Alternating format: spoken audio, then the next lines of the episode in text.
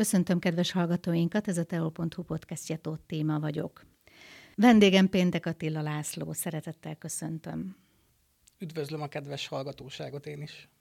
Ön a Tolna vármegyei kormányhivatal növényvédelmi felügyelője, mellette pedig a Magyar Madártani és Természetvédelmi Egyesület kétéltű és hüllővédelmi szakosztályának titkára és önkéntese is egyben.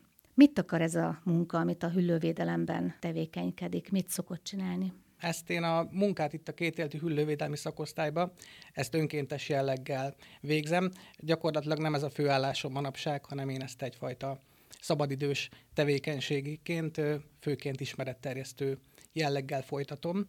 Itt a kétéltű hüllővédelmi szakosztálynak én a tagja vagyok immáron 2011 óta, és 2016 óta a titkára is vagyok a szakosztálynak.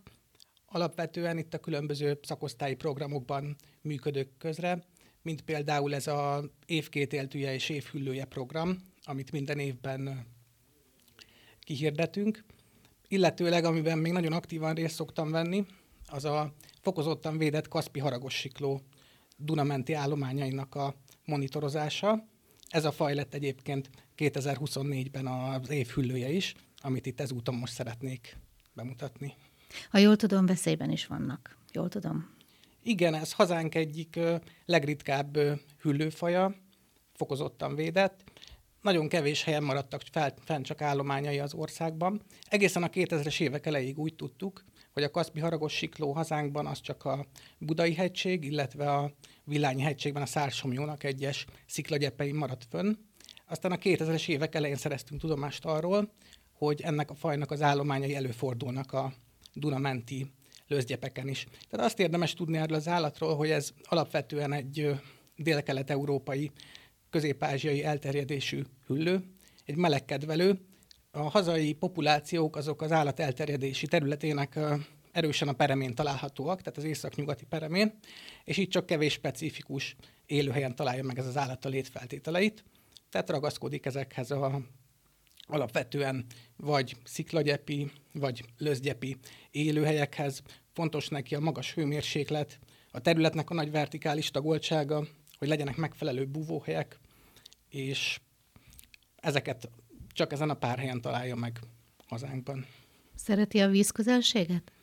Nem, kifejezetten ezekhez Nem. a száraz, száraz gyepekhez, meleg területekhez kötődik ez az állat. És miért van veszélyben?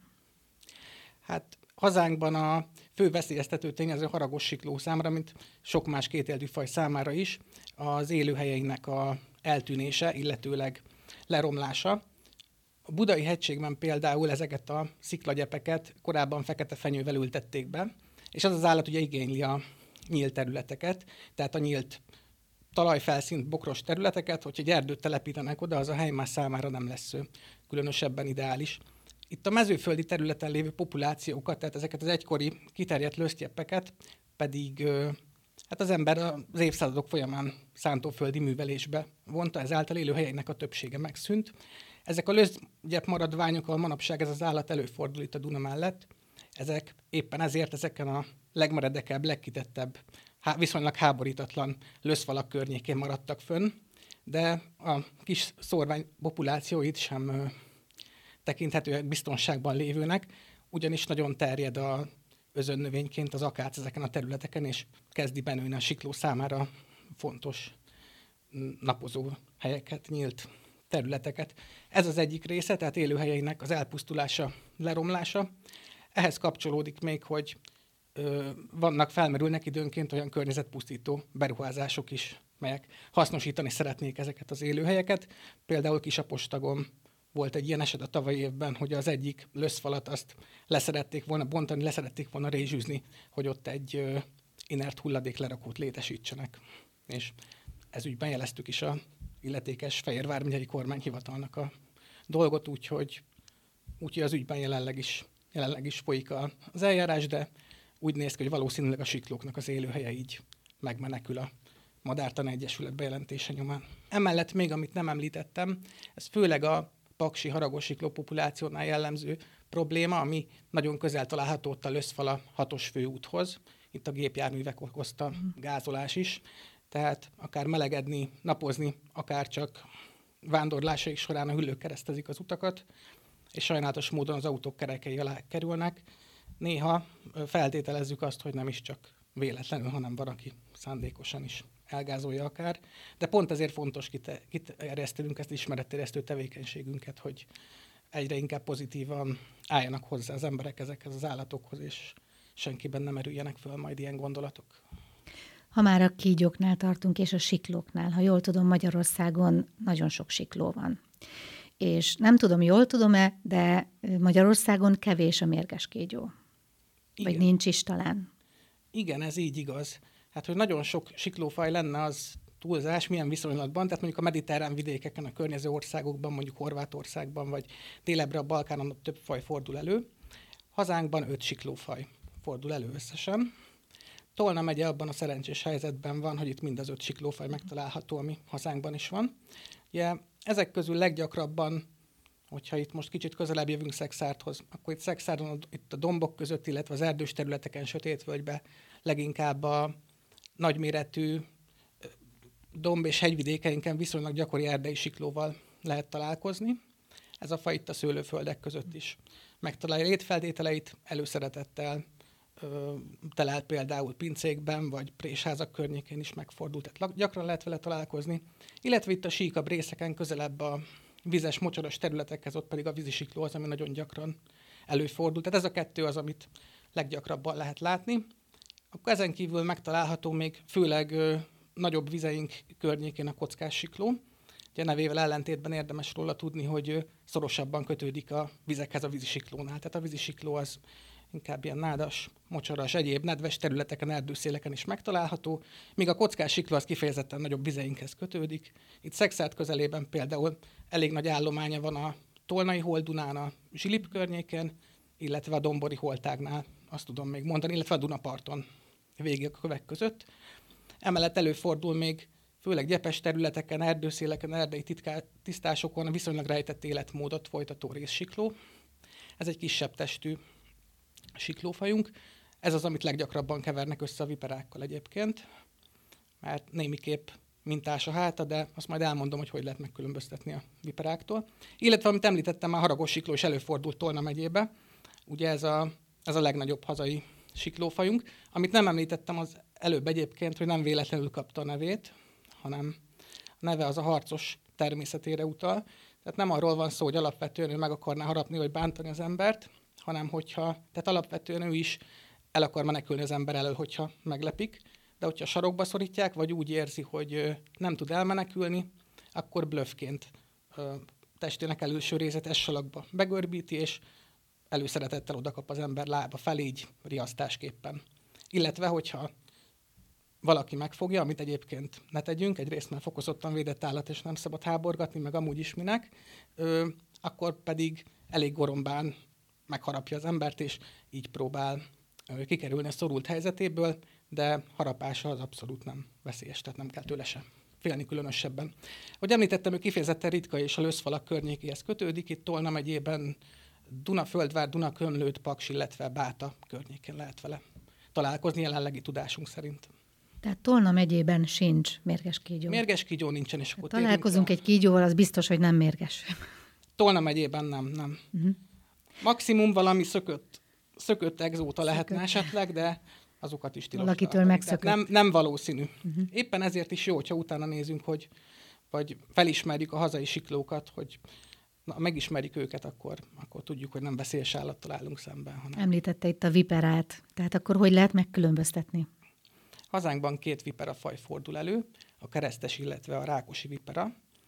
Fontos leszögeznünk tehát, hogy Tolna megyében egyik sem fordul elő. A keresztes vipera az ö, hazánkban két különböző tájegységben található, meg itt két különböző alfaja is talál, fordul elő. Egyrészt belső Somogyban, illetve Zala megyében, ott van az egyik populáció. Másik, az pedig az északkeleti ország részben a Nyírség, Szabolcs-Szatmár, Bereg megye, illetve a Zempléni hegységnek a vonzás körzetében. Tehát az országban ez a két terület az, ahol a keresztes vipera előfordul. Másút nem kell tartani a vele való találkozástól, illetve ezeken a területeken se különösebben kell, úgyhogy ez is egy fokozottan védett hüllőfajunk, mely kifejezetten ritka, természetvédelmi értéke 250 ezer forint. A fő ismertetőjegye egyrészt a hátán végigfutó cikcak minta, mert siklókra nem jellemző, tehát a réssiklóval, amire vele össze szokták keverni, ott inkább párhuzamos pontsorok vagy két párhuzamos vonal fut végig, illetve a hazai kígyófajok közül egyedül a viperáknak függőleges hasítású a pupillájuk, mint a macskának. Míg a siklóknak kerek a pupillájuk, tehát közelről megnézzük, akkor egy siklónak sokkal barátságosabb a tekintete. Egy viperának szúrós a tekintete, azt már láthatjuk úgy messziről. Illetve a viperáknak a farka az hírt, nagyon hirtelen vékonyodik el és rövid, ellentétben a siklókkal. Tehát ezek a fő ismertetőjegyek. Tehát érdemes ezt figyelni, hogyha találkozunk egy kígyóval, de egyébként akkor Tolna megyében nem kell félnünk a kígyóktól. Nem egyik kígyótól. Mindegyik teljesen, teljesen ártalmatlan. Érdemes leszögezni, hogy ahogy említettem a két nedves élőhelyekhez kötődő siklóról például a vízi és a kockás siklóval kapcsolatban, hogyha esetleg kézbe veszik őket, ők akkor sem harapnak, hanem ők más, hogy ők egy nagyon bűzös, rothadó halszagú váladékkal próbálnak védekezni, és így próbálják rábírni a őket zaklatókat, hogy hagyják őket békén. Több bisiklófaj az alkalmanként harapással védekezhet, de nem kell ettől sem tartani. Ha az ember nem próbálja megfogni őket, akkor nem harapja meg őket. Tehát próbálnak elmenekülni, próbálják elkerülni az embert, de ha mégis, akkor sem kell félni ettől, mert azt szoktuk mondani, hogy igazából egy, akár egy kis macska is komolyabb sérülést tud az embernek okozni, mint akár a legnagyobb két méter hosszú haragos sikló. Herpetológiai előadásokat tart az Égyes Gyula könyvtárban, sőt máshol is. Hogy szokták ezt a gyerekek fogadni, mert ugye gyerekeknek tartja ezeket az előadásokat? Változó, változó igazából, tehát változó a célközönség is, meg az előadások témája is változó szokott lenni. Tehát alapvetően, ahogy említettem, én legtöbb előadásomat azt így a kétéltű hüllővédelmi szakosztály év kétéltűje vagy év hüllője programhoz kapcsolódóan szoktam tartani. Tehát ez mindig arról szól, hogy egyik évben kijelölünk egy hüllőt, a másik évben egy kétéltűt az év folyán, és ezt minél szélesebb körben próbáljuk a nagy közönséggel megismertetni. Például tematikus előadások keretében is, ez az egyik módja, de szervezünk tematikus kirándulásokat, például gyártunk különböző szóróanyagokat, plakátokat, elmegyünk standolni különböző jeles rendezvényekre, a Madarak és Fák napjára például, vagy az Állatszeretet ünnepre, és ott próbáljuk megismertetni a nagy közönséggel, illetve hát vannak ezek különböző előadások, hogyha igénylik, akkor iskoláknak is nagyon szívesen tartunk előadásokat. Nekem az az igazság, így a munkám miatt erre kevésbé van, van lehetőségem, vagy néha inkább csak a szabadságom terhére szoktam, illetve szoktunk például a külön, Madártan Egyesület különböző helyi csoportjainak a gyűlésein, rendezvényein is az ott megjelenteknek tartani, és akkor ott szélesebb közönséghez is eljutunk. De nem csak a gyerekeket érdekli, úgy vettem észre az idősebb korosztályt is. Ez, amit itt az I. és Gyula könyvtárban tartottam előadást, így a Zöld Könyvtár program kapcsán, ez, ez nem egy évfaja előadás volt, hanem ez egy Magyarország kígyóival foglalkozó előadás pont azért gondoltam, mert egy felkérést kaptam, hogy valamilyen herpetológiai témában tartsak egy előadást, és úgy tapasztaltam korábban, hogy leginkább a kígyók, mérges kígyók témája az nagyon foglalkoztatja az embert, meg nagyon tartanak tőle, hogy, hogy bárhol előfordulhatnak mindenféle veszedelmes jószágok, és ezekkel kapcsolatban fontos a legtöbb félreértést tisztázni. Én úgy gondoltam, hogy megragadom az alkalmat, és akkor így tartom ezt az előadást. A másik mérges kígyóról még nem tettem említést, ami hazánkban előfordul, ez volt a keresztes vipera. Keresztes vipera marásával kapcsolatban tudni kell, hogy általában nem halálos. Én úgy tudom, hogy Magyarországon az utolsó halálos kígyómarás az 2001-ben történt, viszont ha valaki olyan szerencsétlenül jár, hogy megmar a vipera, most májusban is interneten olvastam, hogy az Emplénben volt egy ilyen eset, hogy valaki elcsúszott az Empléni hegységben egy moháskövön, és rátérdelt, vagy combjával ráment a kígyóra, és az megmarta. És hát elég kellemetlen tünetei voltak a, az úriembernek utána hónapokon keresztül, tehát homályos látás, hasonló. Az el, első hetekben szívritmuszavarok, sokáig kórházi kezelést is igényelt a dolog, tehát nem játék azért a keresztes viperának a marása. De említettem, alapvetően próbálja elkerülni az embert, és nem akar minket megmarni, és általában az élőhelyén azok se találkoznak vele, akik keresik. Tehát volt, hogy mi is így a szakosztályi program keretében kimentünk többen, és egy héten keresztül olyan élőhelyen, ahol tudtuk, hogy ott vannak, és ott találtunk néhány darabot az utolsó napon, tehát, tehát ilyen szinten nehéz vele találkozni. A másik uh, vipera faj, ami hazánkban előfordul, az szintén a fokozottan védett rákosi vipera. Ez hazánkban csak a kiskunságnak néhány nagyon eldugott uh, gyep területén fordul elő, illetve a hanságban. Ez egy lényegesen kisebb testű kígyó, 50 cm-nél ritkábban nő hosszabbra, és a mérge sem olyan erős, mint a keresztes viperának. Tehát adódik a táplálkozásából is, hogy míg a rákosi vipera az elsősorban egyenes szárnyakkal, tehát sáskákkal, tücskökkel, szöcskékkel táplálkozik, és a mérge is ennek megfelelő erősségű. Tehát általában csak helyi duzzanatot tüneteket okoz a rákosi vipera marása, míg a keresztes vipera, ahogy említettem, az egész szervezetre kiterjedő kellemetlen szív- és és ö, idegrendszeri tünetekkel járhat. De hazánkban, ahogy említettem, ez egy nagyon szerencsétlen eset volt, ami most májusban történt az emplénben, ez nagyon-nagyon ritka.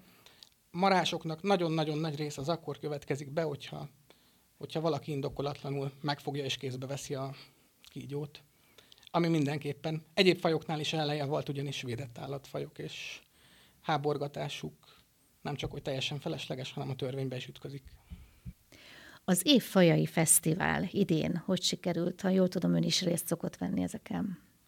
Igen, részt szoktam venni rajta. Itt standolni szoktunk néhány önkéntesünk segítségével.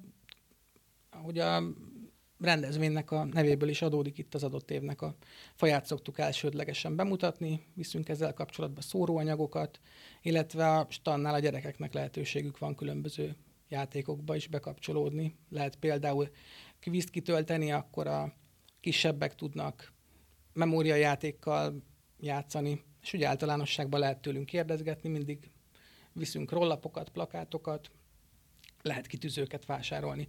Tehát ilyen módon szoktuk népszerűsíteni. Illetve néha, hogyha az adott területen ott éppen találunk valamilyen élő kétéltűt vagy hüllőt, akkor ideig, óráig ott beszoktuk mutatni a stannál is. Még ha az általában nem is az évfaja, de általában fokozza az érdeklődést, hogyha valami élő állat is van ott, úgy, úgy tapasztaltuk. De az előadásokra nem, nem nagyon szoktam magammal vinni őket, ez felesleges stressz az állatoknak, úgy gondolom. Tehát így az élő állatokkal, kétéltűekkel, hüllőkkel inkább a tematikus kirándulásokon lehet megismerkedni, illetve esetlegesen ezeknél a standolásoknál, hogyha a helyszínen ott éppen adódik valami herpetológiai előadásokról beszélünk, de tisztázzuk ezt, hogy mi az, hogy herpetológia.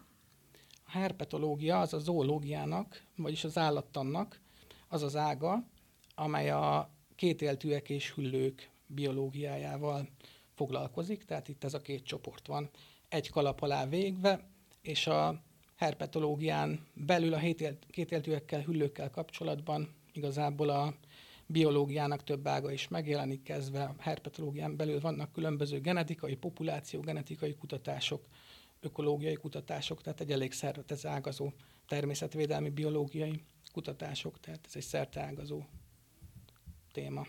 A lényeg az, hogy a kétéltőekre és a hüllőkre fókuszál. Magyarországon milyen kétéltőek és hüllők találhatók, és kiemelten itt Tolna megyében milyenek találhatók? A kígyókról már egész részletesen beszéltem, úgyhogy most inkább akkor egy kicsit a többieket vennénk górcső alá. Magyarországon, jól tudom, 17 kétéltű faj és 18 hüllőfaj fordul elő. A gyíkok közül, amik itt nálunk gyakoriak, főleg szexát környékén, leglátványosabb talán a zöldgyík. Ez a leg, legnagyobb termetű hazai gyíkfajunk, főleg a szaporodás időszakban, május-június fele a hímek nagyon látványosak, már úgy szép egyöntetű zöld színűek, és a torkuk a szaporodás időszakban négszínkék színűvé változik főleg szárazabb, bokros dombvidékeken, szőlőkön, szőlőkben fordul elő, tehát elég gyakran lehet látni itt Szexárdon. De én láttam például más pár mellett is fiatal példányát, tehát itt egészen a központban is megtalálható. Akkor inkább a nedvesebb mikroklímájú helyekhez, tehát így a holtágak partjához, füves területekhez kötődik egy másik fajunk, a fürgegyik, ami meghazudtolja a nevét, mert ez a leglomhább az összes hazai gyíkfaj közül. Valószínűleg onnan eredhet ez a neve, hogy leírója mm, korábban másféle gyíkkal nem találkozott, és elég fürgének találta ezt is, és későbbiekben jött csak rá, hogy a többi az mégis fürgébb, de ez rajta maradt igazából ezen az állaton. Ez egy tömzsip testfelépítésű gyíkfaj, jellegzetessége, a test oldalán szemfoltok figyelhetőek meg, tehát sötéten mezőben egy világos karika, ő a fürgegyík. Akkor előfordul még egy kis populáció, ez Tolna megyében elég ritka, a faligyíknak. A faligyík az inkább sziklás hegyvidéki területekhez, illetve nagyvárosokhoz kötődik, viszont a vasúti sínek mentén vonatforgalomnak köszönhetően eljutott különböző olyan helyekre is, ahol ezek az eredeti mhm. természetközeli élőhelyi adottságok nem adottak. Így például itt a vasútállomás környékén lehet vele találkozni. Sinek között szaladgálva környező tartsai lakótelepen a garázsoron például ott lehet látni fali gyíkot. Ez még egy jellegzetes gyíkunk. Akkor a gyíkok közül még lehet találkozni a lábatlan gyíkkal, főleg sötét földben, erdős területeken. Lábatlan gyík vagy törékeny gyík huszma. Ugye neki nincs lába, tehát sokan összekeverik a kígyókkal, de vannak azért alapvető különbségek. Például a kígyókkal ellentétben tud pislogni, sokkal lassabb, merevebb a testfelépítése, a testének sokkal nagyobb részét teszi ki a farka, mint egy kígyónak. Tehát másképpen, másképpen működik ez az állat. Tehát vele is viszonylag nagy számban lehet találkozni, főleg Szálka környékén, illetve sötétvöld térségében.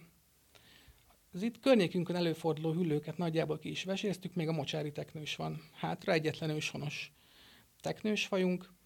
Előfordul itt a Duna különböző holtágaiban, mellékvizeiben, sötétvölgyi tónál, szálkai víztározónál. Jellegzetes sötét színű és rajta sárga, sárga pöttyöket.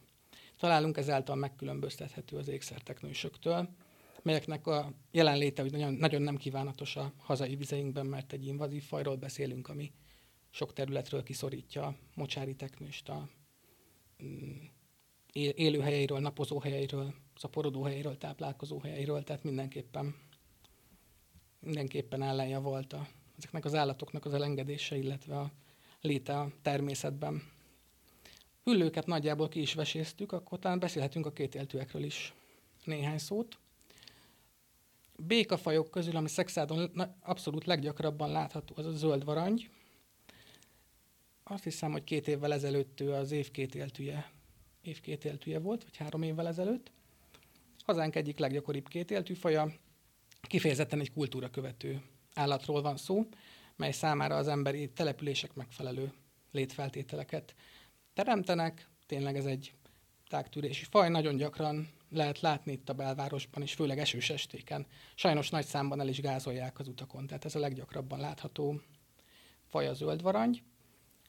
Másik varangyfajunk, barna varangy, az sem ritka a környéken, de az inkább az erdős területekhez, a természetközelibb részekhez kötődik. Tavasszal a sötétföldi tóban nagyon nagy számban szaporodnak ilyen április-május környékén. Meg a szálkai víztározóra ugyanez igaz, tehát ott sajnos elgázolt nagyméretű példányait lehet látni, egyik legnagyobb méretű hazai varangyfajunk, tényleg a barna varangy, ez a, ez a nagy barna, a csörtös varangyos béka, hogy a tankönyvi példa is mutatja. Zöld leveli béka is előfordul itt a környéken. Inkább a kertvárosi részeken, közelebb így a mocsaras területekhez a város részén Gemenc felé, ugye az egyetlen, egyetlen két éltű fajunk, amelyik ugye a fákra felmászva találja meg a létfeltételeit tapadókorongjaival, tehát ő is megtalálható itt. Akkor szintén inkább a nedvesebb, árnyasabb, parkosabb kertekben, erdőkben él még az erdei béka. Ez egy sima bőrű, világos barna színű, hosszú lábú, kecses felépítésű, nagyot ugró békafaj. Ez sem különösebben ritka itt mi felénk, tehát ez még az, ami előfordul. Illetve a főleg az állandó vizek, tehát patakok, patakok tavak partján, nátszegélyeken, különböző vízinőnyek levelei között ott figyelhetőek meg a különböző zöldbékák nagyon gyakran. Kecskebéka, nagytavi béka, kistavi béka. Ők igazából egy elég bonyolult hibrid állományt alkotnak, tehát igazából csak nagyon röviden akarom elmondani, annyi a lényeg, hogy a kecskebéka az nem is egy önálló faj, hanem az a nagy békának és a kis békának egy állandósult hibrid változata, és akkor ezek különböző kombinációban fordulnak elő a egész, egész országban, főleg, ahogy említettem, állandó vizek, tavak partján. Mocsaras területeken, sekélyebb vízű, sűrűn vízinövényes, mocsaras részeken ott még a vörös hasú unka fordul elő. Nevét nem hazudtolja meg, a hasa, hasának az alapszíne az ilyen vöröses, vöröses feketés, a háta az barna, rücskös, egy kisméretű békafaj, nevét, unka nevét jellegzetes hangjáról kapta. Előfordul még itt a környéken egy másik hasonló unkafaj, a sárga hasú unka, ahol a hasának a színes része az inkább citrom, citromsárgás, illetve a sötétebb szín az nem annyira feketés, hanem inkább szürkébe hajlik általában. Róla meg azt érdemes tudni, hogy leginkább itt a szexárdi domság, illetve a mecseki túrák során az utak mellett felgyűlő tócsákban, keréknyomokban lehet találkozni ezzel, ezekkel a kis testű barna békákkal, ők kifejezetten ezekhez a kis vizekhez kötődik. Illetve még a békák közül talán már csak egy maradt ki azok közül, amik itt a környéken előfordulnak, még egy különleges életmódú állat, a barna ásóbéka, még körülbelül tíz évvel ezelőtt volt az év, év két éltűje, amikor bekapcsolódtam ebbe a programba, akkor én is írtam vele kapcsolatos cikket. Neki pedig a hátsó lábán egy jellegzetes ásósarkantyúja van, kifejezetten éli életmódot folytat, nappalra pedig ezzel az ásó sarkantyúval beássa magát a talajba, és ott, ott vészeli át a nappali időszakot, és éjszaka táplálkozik. Ők voltak tehát a békák, vagy a farkatlan kétéltűek. Ez elég sokan vannak, uh-huh. hogyha így Igen. végigvesszük. Illetve itt a környéken még a másik rendből, ami hazánkban előfordul a farkos kétéltűek rendjéből. Itt két gőtefaj fordul elő még itt nálunk. Az egyik talán a gyakoribb a pettyes gőte. Ez egy kisebb testű, világos színű testét pettyek borítják, kisebb gőt alapvetően. Szaporodási időszakban a legkülönbözőbb, mm, főleg sűrűn, sűrű vízinövény borított kis vízben megtalálja a szaporodó helyét, míg a másik, a nagyobb gőtefaj, a Dunai tarajos gőte, amit előfordul, az inkább a természetközelibb nádas, mocsaras területekhez, jobb minőségű élőhelyekhez kötődik. Én azt tudom, hogy itt a 6-os, 56-os út elvállásán, ott a Sió mellett ott vannak ilyen vizenyős területek, morotvák, ott például annak idején én vizsgálódtam így a kétéltű fauna összetételét tekintve, és ott például elég nagy számban szaporodtak még egy tizen évvel ezelőtt ezek az állatok. Ez egy érdekes kérdés, hogy azóta is megmaradtak-e, ugyanis elég sok a klímaváltozás következtében elég sok tavaszi szárasság volt, amikor ezeknek az élőhelyeknek a nagy része teljesen csontszáraz volt, így a kétéltűek nem tudtak ott szaporodni. Úgyhogy kérdéses, hogy mi maradt az otthoni ottani állományokból, de idén lehet, hogy majd ránézek, mert most egyelőre úgy néz ki, hogy vízben bővelkednek ezek a helyek, úgyhogy érdemes lesz megnézni őket. Miért pont a kétéltőek, illetve a hüllők? Ez egy nagyon érdekes kérdés, hogy ez, ez honnan eredhet nálam. Ez, vissza tudok emlékezni, ez nagyon régről eredeztethető. Tehát egészen kisiskolás, óvodás koromban is emlékszem arra, hogy a kertben előszeretettel figyeltem meg, főleg a zöld varangyokat. Ugye nagyszüleimnek volt kertes házuk, és ott láttam ezeket. Nem kiskorom óta nagyon érdekeltek az állatok, sok természetfilmet néztem, és ezzel kapcsolatban állatok viselkedésével, életével kapcsolatban szerettem volna saját tapasztalatot is szerezni, és szerintem ez valahogy úgy lehetett, hogy kimentem a kertbe, és leggyakrabban ezeket az állatokat, ezeket, illetve a rovarokat, tehát ezek érdekeltek leginkább, és aztán később fokozatosan bővültek a, az ismereteim, és hozzátartozott az is, hogy hogy nem értettem, hogy így a dokumentumfilmek vagy olvasmányélmények alapján, hogy ezek kifejezetten kifejezetten hasznos és érdekes állatok, hogy a legtöbb ember miért viseltetik ellenszemvel az irányukba. Ez volt a másik talán, ami így löketet adott ezzel kapcsolatban.